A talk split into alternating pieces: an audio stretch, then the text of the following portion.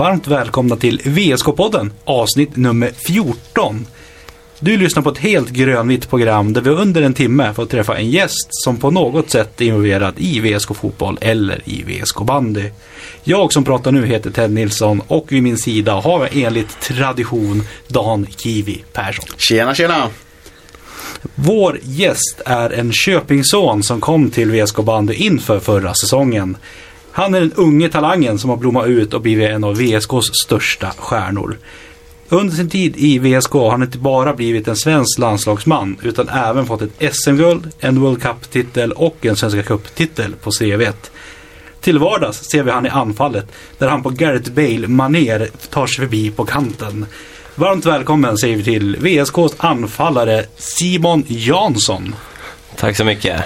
Härligt tack, att ha dig här. Ja, roligt att vara här. Ja, vi börjar väl med den klassiska frågan. Vem är Simon Lichen Jansson? Oj, bra fråga.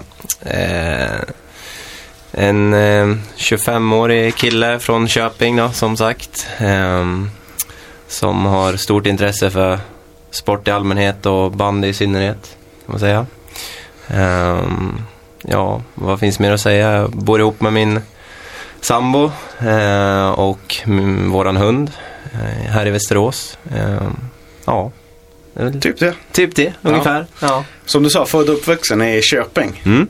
Eh, hur var det? Eh, Det var jättebra. Ehm, eh, Det är ett bra ställe att växa upp på tycker jag. Inte för stort, inte för litet. Ehm, Bra möjligheter att utvecklas eh, inom idrott, i alla fall när jag var liten.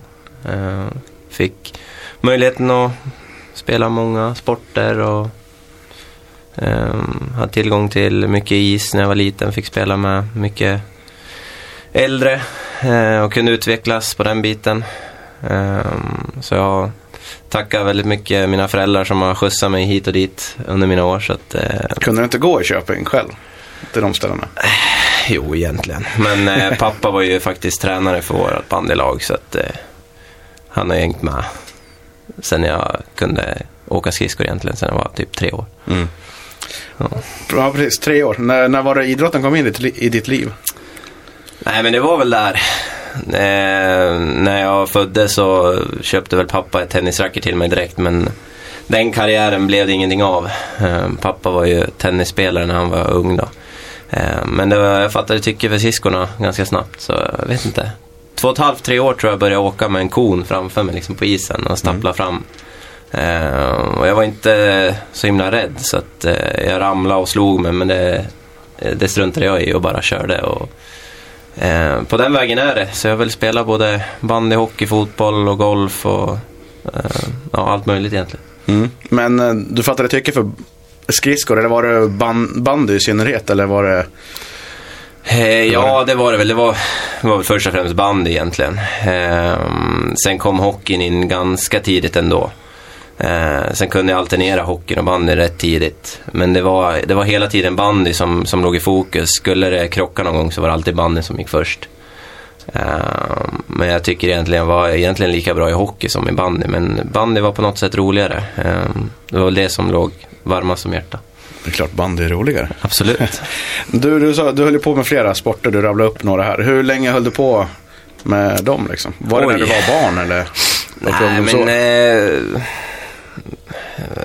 jag försökte ju liksom ha fotbollen, jag var ju urdålig i fotboll ska jag säga, men jag, jag försökte ha fotbollen som någon sorts försäsongsträning till bandyn och hockey när jag var liten och, och körde självklart 100% i fotbollen där på sommaren. Liksom. Ehm, men vad kan man ha varit? 15-16 var man tvungen att välja och då blev det bandy. Ehm, så det var bandy och sen lite golf på sommaren. Ehm, det jag hade tid med. Men sen det är bandy för hela slanten sen jag var säkert 16. Mm. Men när man är där 15-16 när du gjorde valet eh, där det var bandy. Eh, har man inte pengar i, i huvudet liksom? När man tänker hockey där kanske finns lite mer pengar att tjäna på lägre nivå än vad det gör i bandy på högsta nivå. Jag hade absolut ingenting sånt i tankarna. Egentligen ingenting alltså. Nej. Eh, utan det var, bandy var roligast, eh, tyckte jag. Helt klart. Och det var ju därför man fortsatte med bandy. Och det är ju därför man fortsätter den idag, för att det är absolut roligast. Vi, eh, det är ju bara roligt att man kan tjäna någon sorts av peng på det vi gör. När vi spelar bandy. Eh, så att grunden är ju för att det är så himla roligt att spela bandy. Det är därför man håller på. Mm. Och där sen när det var dags för att, att välja gymnasiet, då hände något med dig. Du valde att flytta till Sandviken. Mm. Shush, shush, shush. Hur, eh, som VSK då, tänker mig, hur, hur tänkte du då? Ja, ehm, eh, jag hade ju alltid sett upp till VSK. VSK var ju mitt lag egentligen när jag växte upp. Vi var ju, jag och pappa var ju alltid in på Rocklunda och tittade på VSKs hemmamatcher. Eh, när jag var ung så missade jag inte många hemmamatcher med VSK. Ehm, men så när man skulle börja på gymnasiet så var det liksom, det var flera av de äldre generationerna i Köping som hade flyttat till Sandviken och gått gymnasiet där. Och tyckte att det skulle vara häftigt att liksom eh, få ha bandy som ett ämne i skolan. Ehm, så jag sökte till Sandviken och till Edsbyn. Ehm, Edsbyn vilket jag också var, alltså, kände, kände bra för också. Men vi skulle få ett jättebra lag i P17 kommer jag ihåg, juniorrollen där i Sandviken och därför valde jag Sandviken då. Mm. Var det många från Köping då som bytte till Sandviken eller var det? Nej, det var, var egentligen bara jag. Sen var det en kille, Simon Boström från eh, Västanfors som hade spelat med oss i Köping innan vi skulle börja på gymnasiet som följde med. Så jag och Simon bodde faktiskt ihop i Sandviken i två år Mm. eh, och gick på gymnasiet där tillsammans då. Eh, vi, de här spelarna i det här P17-laget, är det några som spelar i elitserien nu? Eh, Förutom ja, jo men några är det väl. Ehm, inte jättemånga faktiskt, ska jag erkänna. Ehm, det var, vi hade både bra P17 och P19 de åren jag var där. Eh, vi vann nästan allting vi ställde upp i, kommer jag ihåg. Ehm, men det är väl några stycken. Ted Haraldsson är ett år äldre men han spelar i SAIK nu, väldigt duktig. Ehm, som, som jag kan komma på på rak arm. Så. Mm. Men hur var de här åren i Sandviken? Hur var det att bo där? Eh, nej men det var ju såklart jättebra år för Ja. mig personligen att utvecklas. Eh, jag kom ju rätt tidigt in i A-laget. Jag fick spela någon match redan första året och var ordinarie A-laget i Sandviken andra året. Eh, så det, det gick ju bra för mig liksom. Men eh, jag kände någonstans att det var inte riktigt rätt miljö för mig som jag är som person. Det var...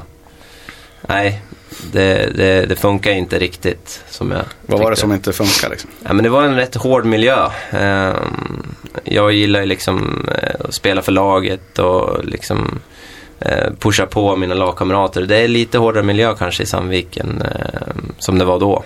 Ehm, Sen självklart så till tredje år när jag skulle börja gymnasiet så kom Edsbyn med ett bra erbjudande. Mm. Det var därför jag tog det också. Precis, Eh, jag tänkte precis hoppa in på det. Du, du gick bara två år i Sandviken.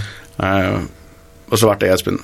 Eh, kom de med ett A-lagskontrakt eller varför vart det flyttat? Ja, nej men absolut. Det, det var väl lite att eh, Sykes sa åt mig att mm, när du är i den här åldern så då, då, då får man det här kontraktet. Eh, får alla i, i Sandviken liksom. Och jag kände ju ändå att ja men jag har ju mm, haft en bra utveckling och jag, jag tyckte att jag var rätt bra liksom. Varför skulle inte jag förtjäna ett, ett bättre kontrakt? Eh, sen kom Edsbyn och sa att de verkligen ville ha mig och satsa på mig. Eh, det hade försvunnit lite spelare i, i Edsbyn och de ville verkligen satsa på mig. Eh, vilket kändes jättebra. De kom med ett bra erbjudande. Så, självklart så tyckte jag det skulle vara häftigt att få spela i Edsbyn i deras hall och allt vad det har att göra. Så att eh, på den vägen är det att jag tog det beslutet egentligen. Samtidigt så kom Mossberg hem tror jag och mm, Patrik Nilsson spelade i SAIK också. Jag visste väl inte riktigt hur vilka möjligheter jag skulle få i A-lag i Sandviken eller. Mm. Eh, lovade de dig startplats i Edsbyn eller hur, hur såg det ut där första säsongen? Ja, nej men jag kom väl in och, och eh, fick en startplats direkt. Ehm, och det gick väl hyfsat för mig eh, hela tiden, alla de där åren som jag var där. Jag var ju där i sex år. Ehm, så det funkade bra eh, redan från start där. Mm. Ehm, de gav mig verkligen chansen, så det, de har jag jättemycket att tacka. Mm. Du blev ju kvar där uppe rätt många år, sex säsonger blev det i Edsbyn. Eh, varför vart det så länge där uppe? Nej men först och främst är det för att jag trivdes bra där. Det passade mig bra. Det var ju liksom bandy för hela slanten. Kunde jobba lite 50% vid sidan om och sen var det bara bandy för hela slanten. Det är väl många som tycker att det inte finns så mycket att göra i lilla Edsbyn men eh, eh, det är vad man gör det till och ehm, jag trivdes jättebra. Ehm, så att jag träffade min nuvarande flickvän där och allt vad det innebär. Mm. Vad var det du, du lärde dig i Edsbyn? Eller om du jämför Sandviken och Edsbyn, vart lärde du dig mest? Oj. I bandymässigt alltså. Eh, ja, men först och främst fick jag jobba med Ola Johansson eh, de första åren där, vilket var väldigt nyttigt. Eh, han liksom kom in på ett personligt plan och, och visade vad jag behövde utvecklas personligen. Eh, sen tycker jag väl det, det, mesta utvecklas eh, de första tre åren var väl skridskoåkning egentligen. Mm. Um, det är ju väldigt bra förutsättningar med hallen och, och sådär. Så att, eh, det var väl det jag utvecklades mest där. Och Ola Johansson hade väl ganska stort inflytande. Mm. Du, ni vann inga titlar den, de åren du var där. Nej. Men eh, det var ju några år tidigare som Edsbyn var dominant i bandy Sverige. Eh, jagade man för att komma tillbaka dit och vara den här dominanta bandylaget igen? Ja, men det är väl klart. Eh, Edsbyn vill ju och ska väl vara ett av de där lagen som ska ligga i toppen. Ehm, men det, det var någonting som fattades under de där åren vi, när jag var där. Vi åkte ut i kvartsfinalen nästan alla år. Vi var i semifinal två år tror jag. Ehm, vi, hade, vi hade ett bra lag många år där med ett bra spel. Men tyvärr så ville det sig inte riktigt i slutändan i slutspelet. Vi, vi avslutade väldigt eh, bra ofta på säsongen men när vi gick in i slutspelet så, så fanns det inte. Man ska ha lite tur med att inte vara skadad och inga sjukdomar och sådär. Eh, Jag tycker inte vi hade riktigt turen på vår sida oftast. Mm. Men sen inför förra säsongen eh, så valde du, alltså tackade du och sa hej då Edsbyn, hej Västerås. Hej Västerås. Eh, varför då? Eh, nej men det är väl just det vi var inne på att eh, jag, jag vill ju verkligen vinna. Mm, och eh, vi hade ju stått och stampat där på kvartsfinalplatsen i många år. Eh, sen samtidigt så skulle jag vilja bo lite nä- närmare Köping och hem med, med familj och släkt och vänner och sådär. Eh, sen självklart så, som jag sa tidigare, så har ju Västerås legat varmt om hjärtat. Eh, så det var ganska naturligt att jag valde VSK. Det var väl inget annat lag egentligen som det handlade om, utan det var bara VSK. Mm. När du skulle lämna Edsbyn, då kom det upp en liten snöskoterhistoria. Hur, vad handlar den om egentligen? Uh, nej, men det var väl eh, då när jag visste egentligen att jag skulle flytta till Västerås. Det var inte klart officiellt än. Så, så lite, in, lite innan det var klart igen, ska jag erkänna, så la jag ut skoten. Jag hade en skoter där och åkte på på vintrarna. Eh, jag la ut den på Blocket för försäljning. Jag kände att det kanske var onödigt att ha kvar den om jag skulle flytta till Västerås. Om man är i Västerås under vintersäsongen. Ehm, Så då blossade det upp lite rykten att, att jag skulle flytta.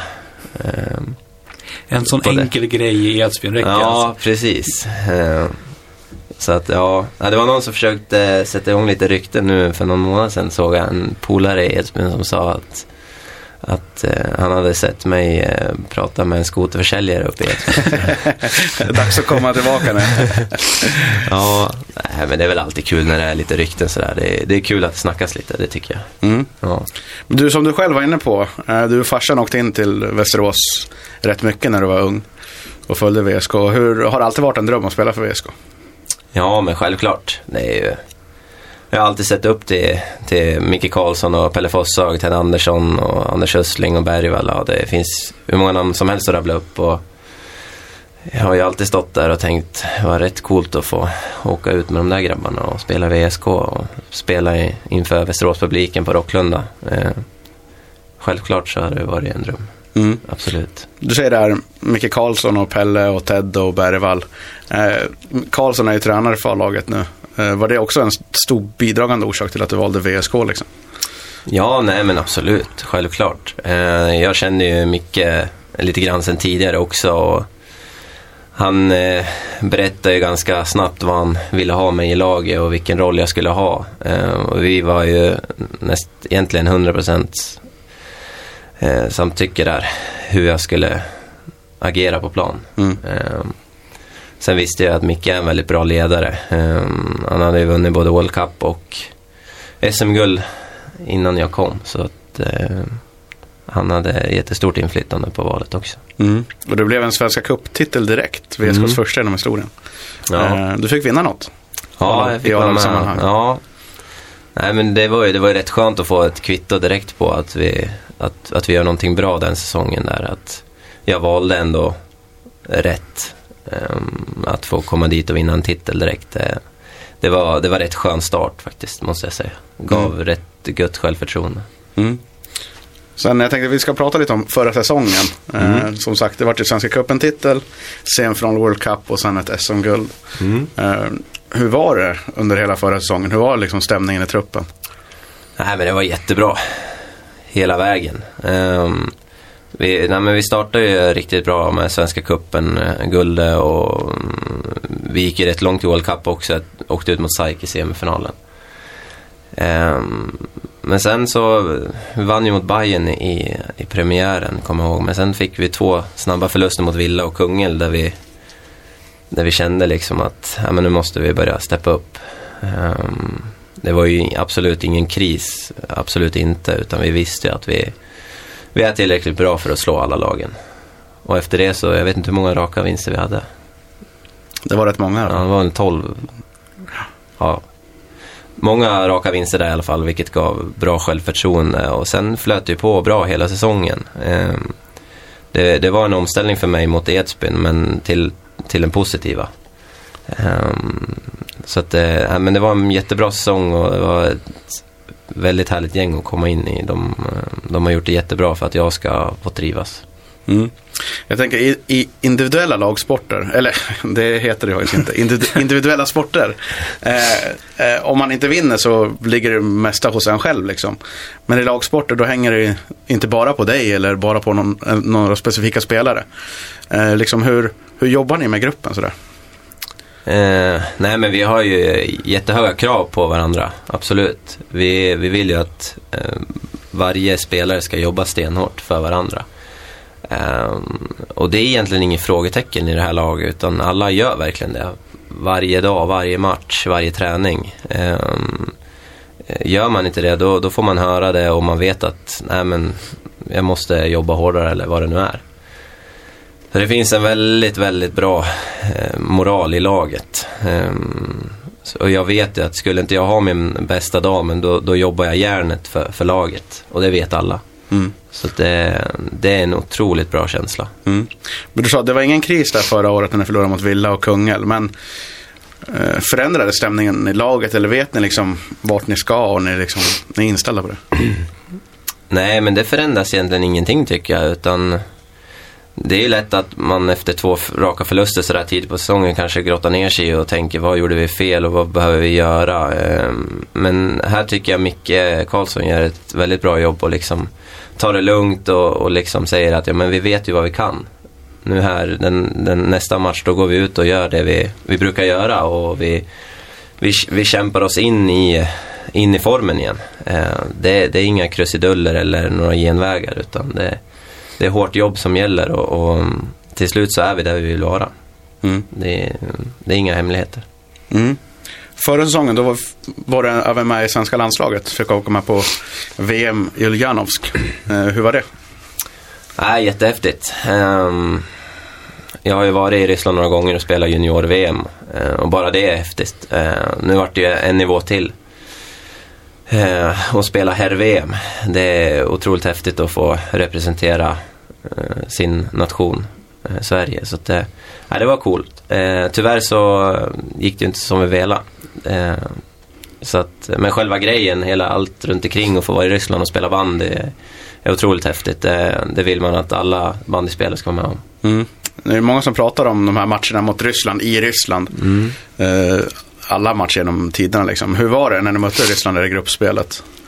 Eh, ja, det går ju bara att föreställa sig vilken ljudnivå det är när ryssarna har bollen. Alla bara skriker att de ska gå, och, gå rakt på mål. Så det är rätt häftigt. Eh, man får ganska mycket energi och verkligen kämpa och åka ifatt de här ryssarna. Eh, för de är otroligt starka och bra skridskoåkare alli- allihopa. Eh, nej men det är just det liksom, publiken är, är i extas, det är fullsatt och de bara skriker ut eh, sin glädje liksom för, för, för ryssarna. Eh, så det, det är rätt häftigt faktiskt. Mm. Men som du sagt, sa, det blev inte som ni hade tänkt er. Det blev brons till slut. Uttåg mot Finland i semifinalen där. Vad var det som inte stämde? Eh, först och främst så gör finnarna det jättebra utifrån deras matchplan. De eh, backade hem och gjorde det jättesvårt på, på deras planhalva. eh, för, för oss då. Eh, samtidigt som vi eh, inte riktigt är där just den semifinalen, vilket är jättekonstigt kan jag tycka. Eh, vi missar mycket passningar, det går sakta i vårt spel och så vidare. Och, eh, då blir det lätt för finnarna att försvara sig. Eh, samtidigt som de gick upp i några bra anfall och kunde göra mål. Medan vi, eh, vi fick ju knappt till en hörna liksom. Um, och jag tyckte det var lite konstig matchplan liksom, som vi hade. Utan vi hade behövt skapa mycket fler hörnor för att kunna vinna den här matchen. Mm. För när finnarna backar hem och gör det tjock så är de faktiskt bra. Mm. Det måste man erkänna. Och de har ju blivit bättre nu de senaste åren också. Mm. Uh, så vi var, vi var nog inte beredda på att de, uh, att de var så pass bra. Vi, vi hade ju vunnit rätt lätt i, i gruppspelsmatchen mot finnarna. Uh, så kanske var deras plan att inte visa att de var så himla bra. Det gjorde de bra, det får man säga. Ja, det gjorde de bra i så fall. Ja. Hur mallig var Janne Rintala i omklädningsrummet när ni kom tillbaks? Ah, nej, inte. Han är rätt ödmjuk sådär och snäll. Så att, men han gav nog en blick åt oss andra. Det gjorde han nog. Satte inte upp till, ser du medaljen på sin plats eller sånt där? Nej, jag tror inte det är nog tungt att förlora en, en VM-final också. Mm. Det tycker jag. Du fick i alla fall vinna den sista matchen. Den ja, turneringen. precis. Det vart ju ett, en bronsmedalj. Ja. Vilket man kanske inte ska snacka högt om. Har du den upphängd eller har du gömt den? Eh, för, nej, den, är nog, den ligger nog framme. Jag kanske ska ta bort den.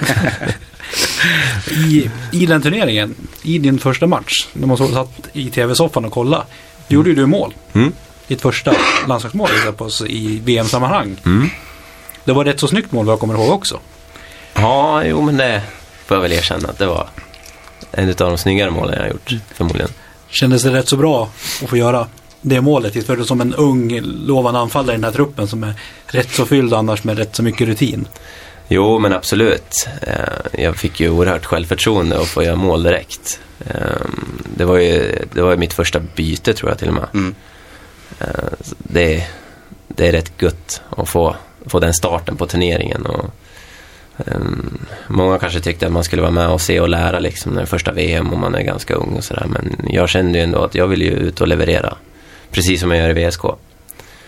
Så det var rätt skönt att visa att nej, men jag är här för att ta en startplats egentligen. Det är ju, det är ju målet. Det är, ju- målet är ju inte att få starta på bänken utan det är att starta. Mm. Ehm, Så att, ehm, ja, det var skönt att få, få göra det där målet. Tänk om man kollar på VSK generellt. För du säger det att även om inte kanske du gör världens bästa insats så går det ändå in 100%. Men om du hamnar i en målsvacka, hur påverkas du av det som anfallare? Ehm, Påverkas man överhuvudtaget eller? Jo, men lite påverkas ju. Man tycker att men nu borde det släppa liksom.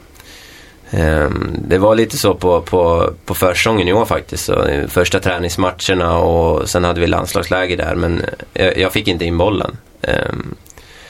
Men samtidigt så tycker jag själv att jag inte är någon renodlad eh, målskytt sådär. Utan, eh, så att, eh, men jag, har, jag försöker ha rätt bra självförtroende och jobba stenhårt för till slut så, så släpper det där. Ehm, och till slut i Svenska Cupen så släppte det och det började flytta på ändå. Ehm, men självklart kan det påverka vissa spelare. Ehm, jag tycker inte det påverkar mig jättemycket men som sagt så är det en trygghet att spela i det här laget när man vet att det är flera som kan leverera och jobbar jag bara stenhårt så, så kommer det lösa sig ändå att vi vinner matchen ändå. Mm. Jag måste faktiskt ställa en fråga där. När det är VM, det är mitt under säsongen. Eh, ni, du är med spelare från alla andra möjliga lag som ni möter i serien. Hur är det? Hur, hur bra vän kan man bli med de andra spelarna? Nej men så här är det. När, när det är match då är, då är det match. Då är vi VSK och sen har vi ett motståndarlag och då, då gör man allt för VSK. Då, då är det en motståndare på plan. Då får man inte se det som att det är, det är en kompis eller vad det nu är. Eh, sen träffas man i landslaget. Då är det ett nytt gäng. Då är det ett nytt lag. Då har vi nya motståndare och då, då måste man ställa sig in i ledet och, och, och mm, göra varandra bra även om man inte är bästa kompisar när, när man spelar i elitserien hemma. Eh, Så där måste man vara väldigt proffsig liksom att eh, nej, men vi, vi måste göra varandra bra igen i det här laget. Och ehm, så proffsiga är vi faktiskt. Mm. Är det en svår omställning tycker du? Ja. Nej, det tycker jag inte. Eh, Utan jag vet ju att jag behöver göra allt för att vi ska vinna med, med landslaget och, och eh, då gör man allt för varandra liksom.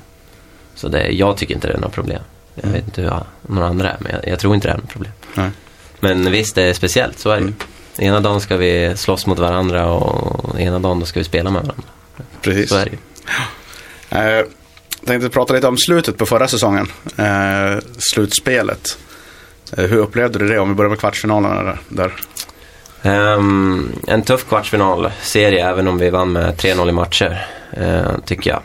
Vänersborg som hade varit lite trevande under säsongen där. Um, hittade någonting och gjorde det väldigt bra mot oss och störde oss väldigt bra.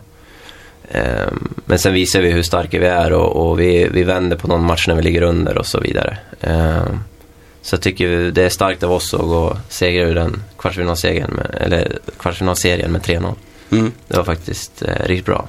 Hur ser du nu på att de har tagit in massa ryssar och verkligen storsatsar?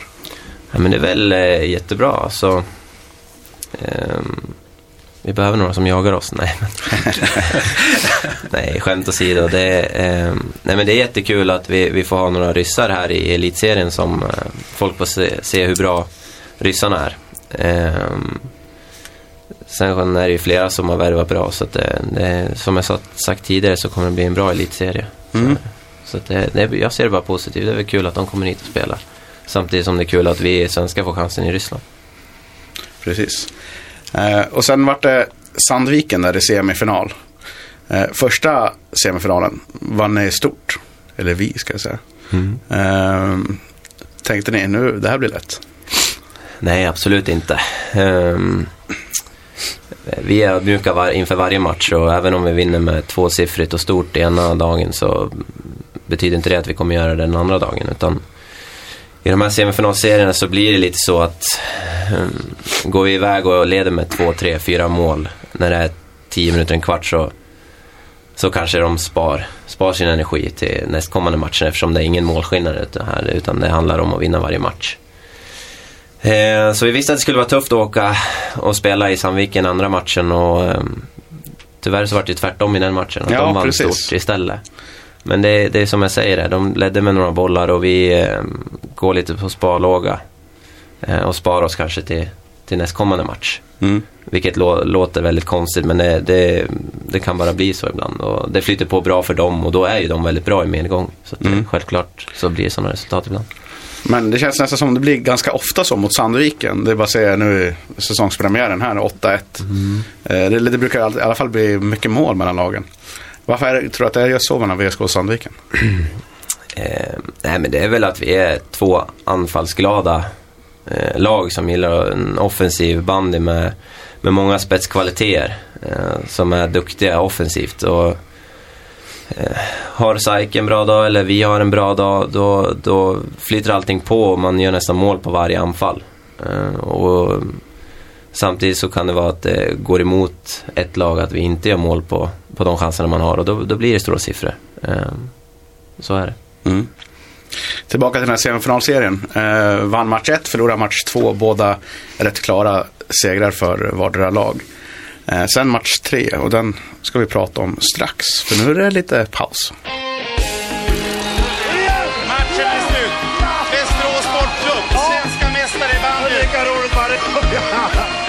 Mesta mästarna. Mesta mästarna. Mesta mästarna. Mesta mästarna. Det är vi, det grönvita laget Det är vi som nu gör entré Det är vi som ska ut och kämpa Och det bäddar för succé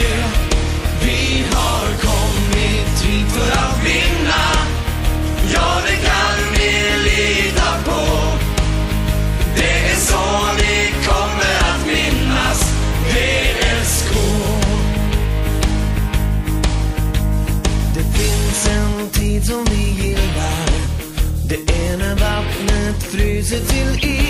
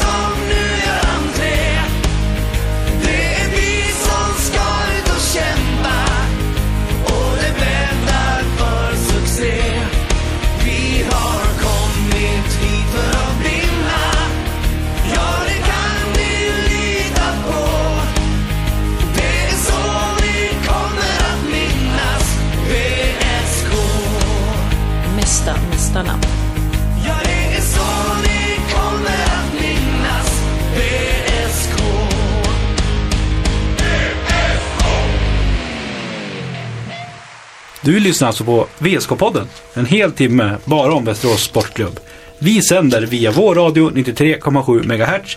Men vi finns även i appar och hittar andra podcast. Sök då efter VSK-podden. Vi i studion är fortfarande jag, Ted Nilsson, Och Dan Kiwi Persson. och dagens gäst Simon Simme Jansson. Yes. Det är mycket smeknamn nu. Mycket smeknamn. Kärt barn har många namn. Ja, exakt. Ja. Det är bra. Du, där vi lämnade alldeles nyss, det var i semifinalserien. Mm. Semifinal 3 hemma mot Sandviken. Eh, helt plötsligt så ligger du vid isen, eh, vid Sandvikens mål ungefär. Varför gjorde du det? Vad hände? Eh, nej, men jag kom väl i rätt bra läge där på, från kanten och eh, skulle väl egentligen in på mål. Eh, och någon gång då när jag är rätt nära mål så får jag en smäll i sidan. Eh, en klubba i, i sidan vid revbenen då. Jag uppfattar inte egentligen vad det är jag får i sidan eh, förrän efteråt då, men eh, jag känner ju bara att det hugger till i sidan och jag kan ju knappt eh, röra mig så jag vispar ju bara fram bollen och jag har sett på några tv-bilder att Holmer är rätt nära att göra mål också. Mm. Han missar där. Ehm, nej men sen bara så, jag kan ju inte röra mig så jag lägger mig ner och har jätteont och jag vet knappt själv vad som har hänt utan ehm, jag fick ju en smäll i sidan där jag har noll chans att skydda mig själv. Mm. Ehm, och sen så blåser de av och jag kan ju ta mig till, till bänken då, glidandes med hjälp av några medspelare. Ehm, så ja, så var det det som hände egentligen.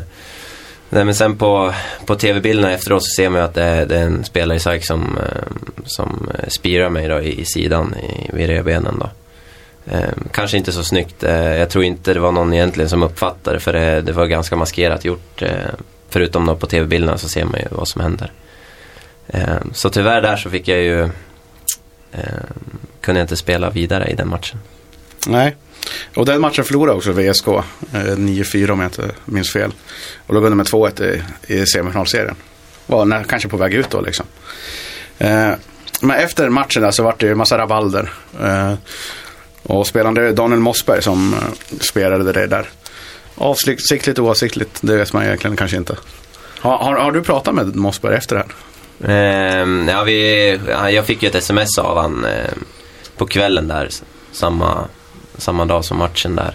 Ehm, och han eh, sa ju att det inte var någon uppsåt att skada mig och hoppades att jag kunde spela vidare då. Men eh, mer än så så har vi bara morsat på varandra nu under de här kupperna så eh, vi har inte snackat med varandra. Mm. Men som sagt, det blev en massa rabalder där. Eh, till slut eh, blev Mossberg avstängd fyra matcher. Eh, och missade resten av slutspelet. Eh, men det blev väldigt hård kritik mot dig för att i den fjärde semifinalen så var du på isen uppe i Sandviken och spelade igen. Mm. Eh, hur, med den här kritiken, hur tog du till dig den? Ehm, nej, jag vart inte påverkad så mycket för jag visste innerst inne att jag har ju absolut inte gjort något fel. Ehm, det måste man ju säga. Jag, eh, jag fick en smäll och inte kunde fortsätta den matchen. Ehm, gjorde allt jag kunde för att kunna spela nästa match och jag kan spela nästa match. Sen är det ju upp till ledningen att kanske anmäla en spelare och sen är det upp till ehm, de som tittar på det här och stänga av någon. Så det är ju inte jag som har liksom anmält och gått in och stängt av Nej. någon annan spelare. Så jag koncentrerar mig bara på att spela. Mm. Så sen när vi kom till Sandviken så, så buade hela Göransson Arena mot mig när jag hade bollen. Och det var ju, det får man ju hur mycket energi som helst av. Ja, det var nästan lite så här Uljanovsk Ryssland-vibbar på det, den ljudnivån. Ja, absolut. Det, det var mycket busvisslingar och eh, sådär. Så att det, äh, men det, det är väl kul att det, det påverkar lite, liksom att det blir lite snack sådär. Men eh, jag fick bara massor med energi då under den matchen. Mm. Eh, så att, eh, jag påverkades inte jättemycket utan jag fick mycket energi av det här och att jag var ju bara oerhört glad att jag ens kunde spela. Mm. Men hur kunde du spela då? Ehm, Du var ju skadad. Ja, nej men eh, jag fick ju några sprickor i tre revben tror jag. Eh, och det ska veta att revbenen är väldigt känsliga när man spelar bandy och säkert vilken annan sport som helst egentligen. Eh, men jag, vi hade ett bra fysteam där eh, som, som tejpade mig jättebra. Jag, jag var liksom tejpad från, från halsen och nästan i midjan, fullt med tejp. Eh, som stabiliserade det här. Och sen så fixade Viks materialare, Mio, fixade specialskydd som, som, som det var ett skydd inne i min, mitt underställ då, på överkroppen som, som satt hela tiden mot revbenen. Eh, Så jag var skyddad hela tiden.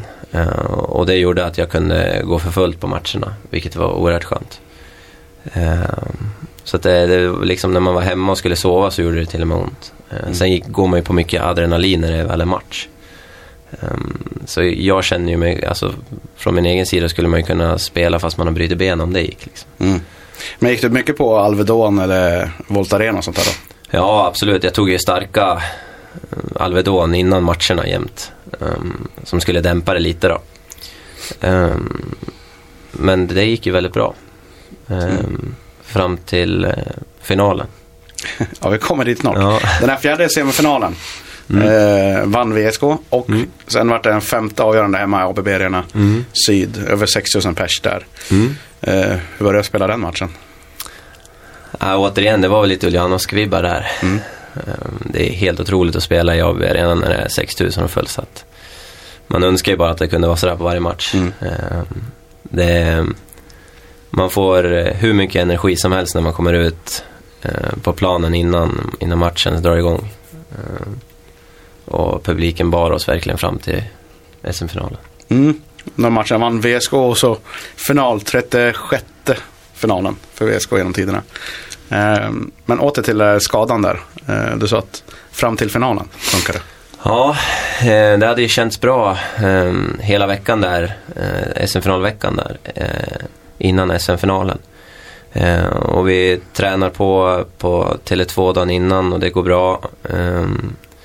Sen ska vi ut och, och bolla lite gris som det heter innan eh, själva matchuppvärmningen på is där på SM-finaldagen. Eh, så när jag kommer in där, kommer in i omklädningsrummet efteråt och ska byta om till, eh, till bandutrustningen så så böjer jag mig ner och ska, eh, jag tror byta strumpa och då hugger det till i revbenet som heter duga.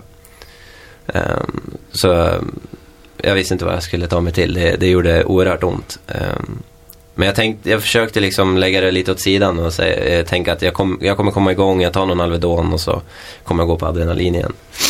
Men väl ute på isen så det går ju inte att stödja sig på vänsterbenet. Eh, hela vänstersidan är finns ingen kraft alls. Och då börjar man bli rätt orolig. man vill inte gärna missa sin första SM-final. Eh, så det var bara att gå in eh, en kvart tidigare än vad man brukar från isavärmningen och prata med vår läkare. Så de eh, får ju först och främst ta bort lite del av den här tejpen som jag har från halsen ner till midjan eh, och sen så är det bara att börja spruta. Spruta med. Ja, spruta bedövning helt enkelt. Och då konstaterade han att det hade brutits ett revben då när jag böjde mig ner. Det var så mycket sprickor så det bröt. Ehm, Så han eh, sprutade väl i en 7-8 sprutor i, runt området där jag hade ont. Då.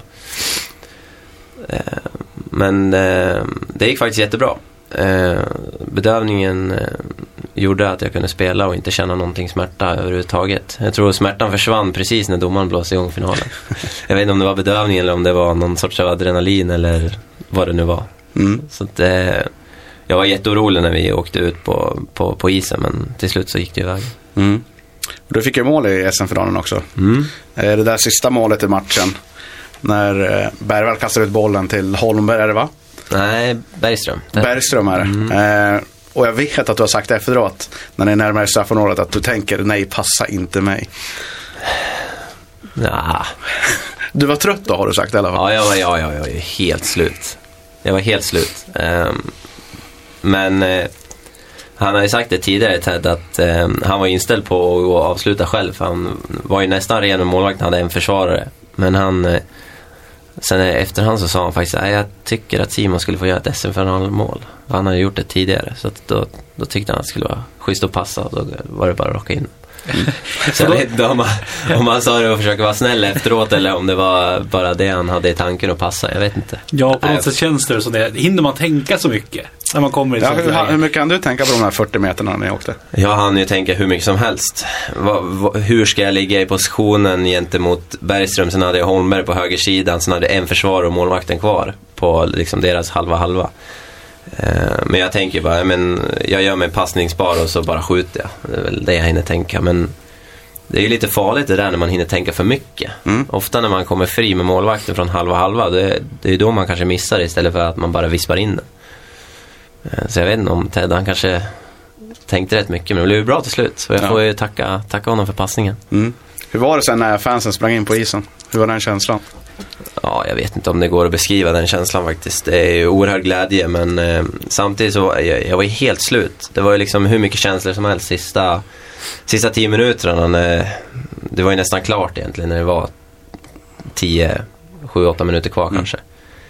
Eh, så man var ju, det var ju bara glädje, ren glädje och man pustade ut liksom att äntligen, liksom, nu, nu är det över och vi har vunnit. Och man ser hur publiken kommer in och möter en och man ser lagkamraterna bara jubla och kasta klubbor och handskar hit och dit. Och...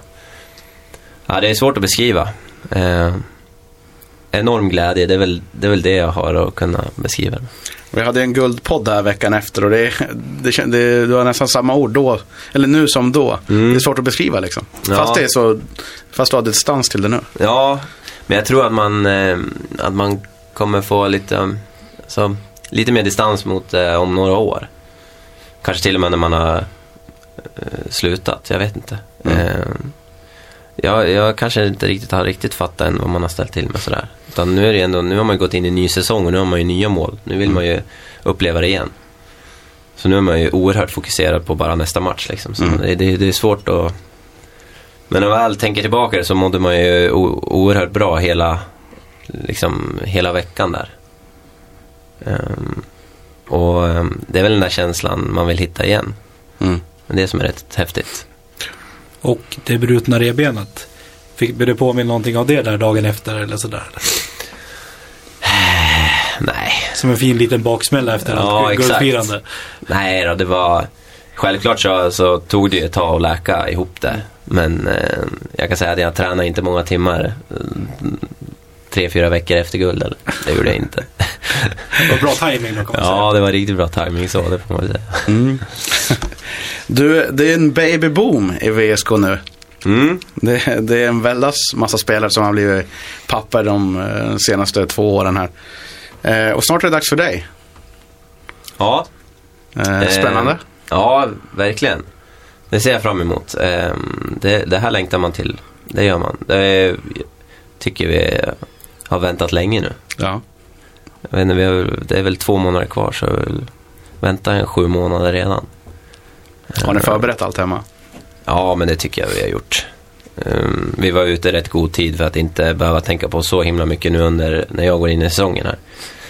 Ehm, men självklart är det lite pyssel kvar att göra där hemma. Ehm, förbereda inför, inför förlossning och sådär. Mm. Ehm, men det är, jag tycker det är jättekul och häftigt och spännande så att det, det är inga problem alls. Utan, ehm, och Sara, min sambo, mår, mår helt okej också än så länge. Mm.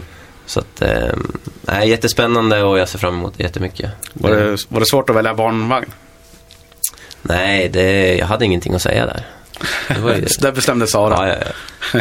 Så det var, det var ett lätt beslut för mig. Mm. Det, nej, men det har varit jättebra. Mm. När ni vinner titlar så, här så brukar det vara tårtkalas nere i omklädningsrummet. Mm. Då eh, får spelarnas fruar, sambos och barn hänga med ner. Eh, hur kul är det när, när barnen springer runt där med bollar och klubbor? Och... Nej, men det är jättekul. Eh, det är, man ser ju där hur, eh, hur spännande och kul det kan vara att eh, få barn. Och det har ju gjort att vi också liksom sett fram emot det här. Det är kul när man ser hur de tar fram klubborna och spelar boll liksom precis som eh, papporna gör. Mm. Eh, så att eh, man ser ju verkligen liksom att det finns framtid för, för VSK att spela bandy. Mm. Nej, det är, det är jättetrevligt. Det kommer bli ett grymt lag om så här 20 år. Ja, det blir riktigt grymt. Och eh, det är ju lite, det är ju både tjejer och, och pojkar som det, som det kommer Mm. fram. Så att det, det blir nog en bra, eh, herr och damlag. Grymt. Du, jag tänkte vi ska prata lite om säsongen som, vi, som har dragit igång ordentligt nu. Eh, premiär i fredags borta mot Sandviken, förlust 8-1. Vinst mot Sirius 5-1. Eh, hur, den missade du. Varför då? Ja, nej, jag, jag var lite förkyld här eh, från och med tisdag så att, eh, det var ingen idé att chansa och bli ännu värre igår. Så jag stod över den och förhoppningsvis kan spela eh, nästa match istället. Men eh, den här matchen mot Sirius, hur upplevde du den från läktaren? Hur jobbigt är det att sitta på läktaren förresten? Ja, jättejobbigt. Um, jättejobbigt. Det är väl det jag kan säga. Är, man vet ju hur roligt det är att spela med grabbarna så det, man vill ju mer än allt annat vara där på isen och hjälpa till. Mm. Ehm, Men matchen i sig, ja. ehm, Jag tycker att det, det började väl lite trevande, lite liksom seg start på matchen. Eh, Sirius ju hem väldigt mycket och, och försvara sig bra medan eh, vi tyvärr inte har den här riktiga farten och, och bolltempo som behövs kanske för att luckra upp ett eh, lågt försvarande lag. Ehm, eh, sen tycker jag att vi, vi skapar ändå vissa chanser som vi kanske missar. Eh, men eh, visst, vi, vi kontrollerar ju matchen. Det gör vi. Eh, och i andra så kommer vi ut och, och har lite bättre bolltempo och lite, lite mer speed under skridskorna. Och vi vinner ju eh, rättvist. Mm. Så Får, det, får du någon annan syn på hur ni spelar när du satt på sidan? Är det så här vi gör eller varför, varför ligger de så? Eller kan det vara man, nyttigt att Ja, man önskar att man hade den vinkeln man har uppifrån läktaren när man väl är där nere på isen. Och då ser man ju varje nästan millimeter på vart spelarna befinner sig. Så det, det kan faktiskt vara nyttigt att se en match från sidan och, och, och kanske ta med det in sen när man är på plan och spelar liksom. Att, ja, men, ja, men, han brukar ligga där. Ja, men om jag slår passningen dit så kanske han är där. Mm. Eh, Så att det, man eh, lär sig mycket att titta på, på bandy. Det har jag gjort eh, väldigt mycket sedan jag var liten och spela in bandymatcher på, på film och sådär. Eh, så det kan vara nyttigt att se en match från sidan också. På oss själva också. Mm. Har du någon favorit hemma i VHS-hyllan som du har spelat in? Eh, ja, jag har ju jag har en del matcher med Edsbyn som, som när, när de var riktigt bra så har jag en del matcher därifrån. Kommer ihåg eh, Edsbyn spelade mot eh, Dynamo Moskva i en Europacupfinal. Eh, den kan jag sätta på än idag faktiskt och titta. Eh, det är en riktigt bra match. Mm. Grymt. Du, eh, inför matchen här så hade VSK Tifo anor- anordnat ett stort tifo. Bland annat på eh, Micke Karlsson. Han hade de gjort som hjärtekung. Eh, Efter matchen när Karlsson fick se bilderna så vart han rörd till tårar. Eh, hur reagerar du som spelare när du ser att han tycker att det är så pass stort och, så att han blir rörd till tårar liksom? Nej men det är jättehäftigt. Eh, vi vill ju att det ska inge massa känslor och spela bandy och, och så att Um, men det, är- det är såklart jättehäftigt att, liksom, att, att Micke blir så pass berörd. Han, då, då vet man ju hur mycket det här betyder för honom. Och, och man vet ju hur mycket det här betyder för honom. Jag menar, det, är- det är ju hans liv att spela och, och spela och träna bandy. Precis som, som det är för, för mig eller vilken annan spelare som helst. Så när man får den uppskattningen av, av supportrar så, så, så är det ganska svårt att hålla tillbaka tårarna tror jag. Mm. Och efter den karriären som Micke har haft också med, med SM-guld och VM-guld och allt vad det är så, så tror jag att när han får lite distans på vad han har gjort och han får den uppskattningen av supporterna så, så, så blir det att man blir känslosam. Mm. Ehm, och det är väl, visar ju att han, han är ju också människa liksom. Mm. Ehm, och nej men det, det är jättecoolt. Ehm, så att man vill ju själv vara i den där sitsen om, om 15-20 år när man själv har slutat. att Man får den uppskattningen av supportrarna. Det vore ju hur coolt som helst. Mm. Ehm, så att ja. Som du sa där, han var ju anfallare och du är anfallare nu i VSK. Eh, Lär han eh, er anfallare, pratar han om mer med er än de andra spelarna eftersom han hade den positionen själv? Eh, ja, inte, alltså, inte specifikt så, det tycker jag inte. Utan han är ju mycket för helheten och för att, för att laget ska vara bra. Men eh, självklart så vet han ju vad, vad vi forwards behöver göra. Så är det ju. Men eh, han är mycket för att laget ska vara bra och då, då berättar han liksom vad vi behöver göra och vad, vad de defensiva spelarna behöver göra och vad målvakten behöver göra och så vidare. Berättar han vad Bergvall ska göra? Ja, han säger att han ska ta bollarna. Det är rätt bra faktiskt. Mm, han säger det. Och det försöker ju Bergvall med. Ja. Och det gör han ju rätt bra också. Han har gjort det rätt bra Ja. de senaste åren. Precis. Nej, men det, sen självklart så, så kan han ju komma fram liksom på, på träningen när vi är ute på isen. Att, men Simon, mm, tänk så här. Gör så här. Och det, det är ju rätt lätt att ta in det. För man vet ju att det har ju funkat för honom. Mm. Eh, VS, VSK, Villa och Sandviken är på förhand favorittippare i toppen. Mm. Eh, när du såg det tänkte du att ja, men det här stämmer. Så här kommer det nog se ut i år. Eh, jo, men det tycker jag väl. Sen självklart så, så är det, kommer det vara flera lag som, som kommer sticka upp. Eh, som nu senast i, igår så Edsbyn vann ju rätt mycket mot Villa till exempel. Eh, så det visar ju liksom att Edsbyn kommer ju vara med i toppen och slåss. Ehm, Vänersborg är vi inne på, så det, det är flera lag som kommer vara riktigt bra. Ehm, men om man kollar liksom lagen, SAIK har ju värvat Ryss och eh, Åthén där i målet och kommer vara jättebra i år. Villa är ju liksom värva en del och ha ett bra lag och vi eh, är ju starka liksom. Ehm, så att det, det var väl rätt att, att, att vi, att de lagen var, var tippade i toppen. Sen eh, tror jag att det kommer vara fler inblandade när det väl gäller. Ja, som du sa. Edsbyn igår, eller mot eh, si, Villa. Villa. Eh, vann där nere. Det känns som alla slår alla eh, så här inledningen. Eh, Jag tror att det kommer fortsätta så hela säsongen. Jo, absolut. Det tror jag. Jag tror att eh, de typ topp 6-lagen kommer slå varandra. Så kommer det bli. Ehm, och det är, det är riktigt häftigt att det är liksom Eh, det är oförutsägbart i liksom de flesta matcherna. Ehm, tidigare har det varit liksom fyra lag som, eller kanske tre lag som har vunnit sina matcher. Ehm, så att det, nej, men det blir spännande. Liksom. Fler lag som är riktigt svåra att möta. Mm. Om ni lyssnar på det här när det kommer ut på måndagen eh, så är det alltså match mot Broberg Söderhamn imorgon tisdag. Eh, är de ett av de här lagen som du tror kan eh, ta en slutspelsplats? Ja, självklart kommer eh, om man ska vara ärlig så kommer ju de slåss om de kanske två sista slutspelsplatserna om man ska tippa liksom. Ehm, Broberg är ett bra lag. De har varit i slutspel i många år sedan. De missade i fjol om jag inte minns fel.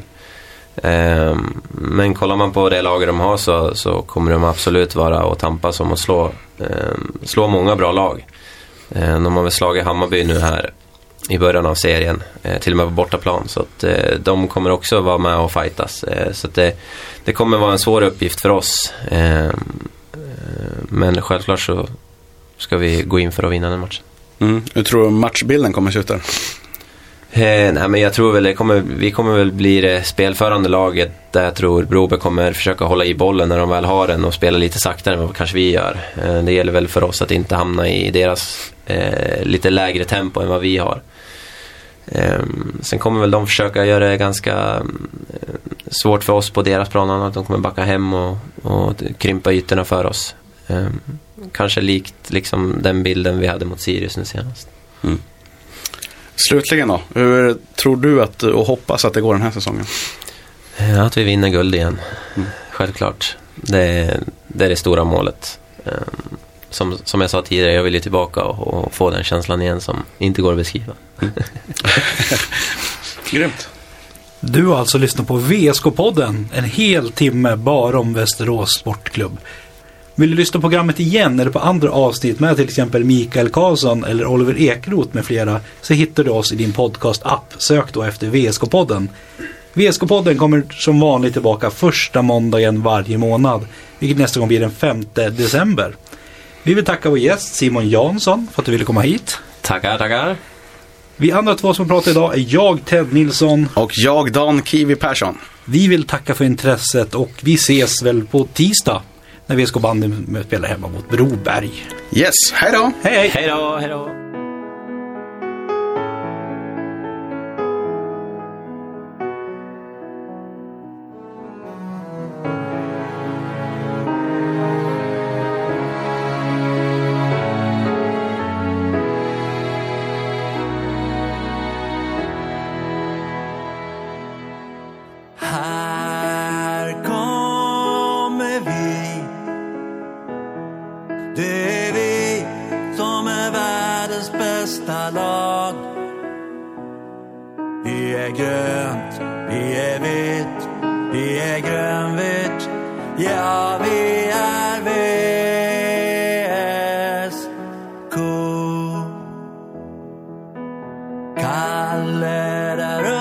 Tittar ner. Han blir glad, blir glad av det han ser. Han ser grönt, han ser vitt, han ser grönvitt. Ja, han ser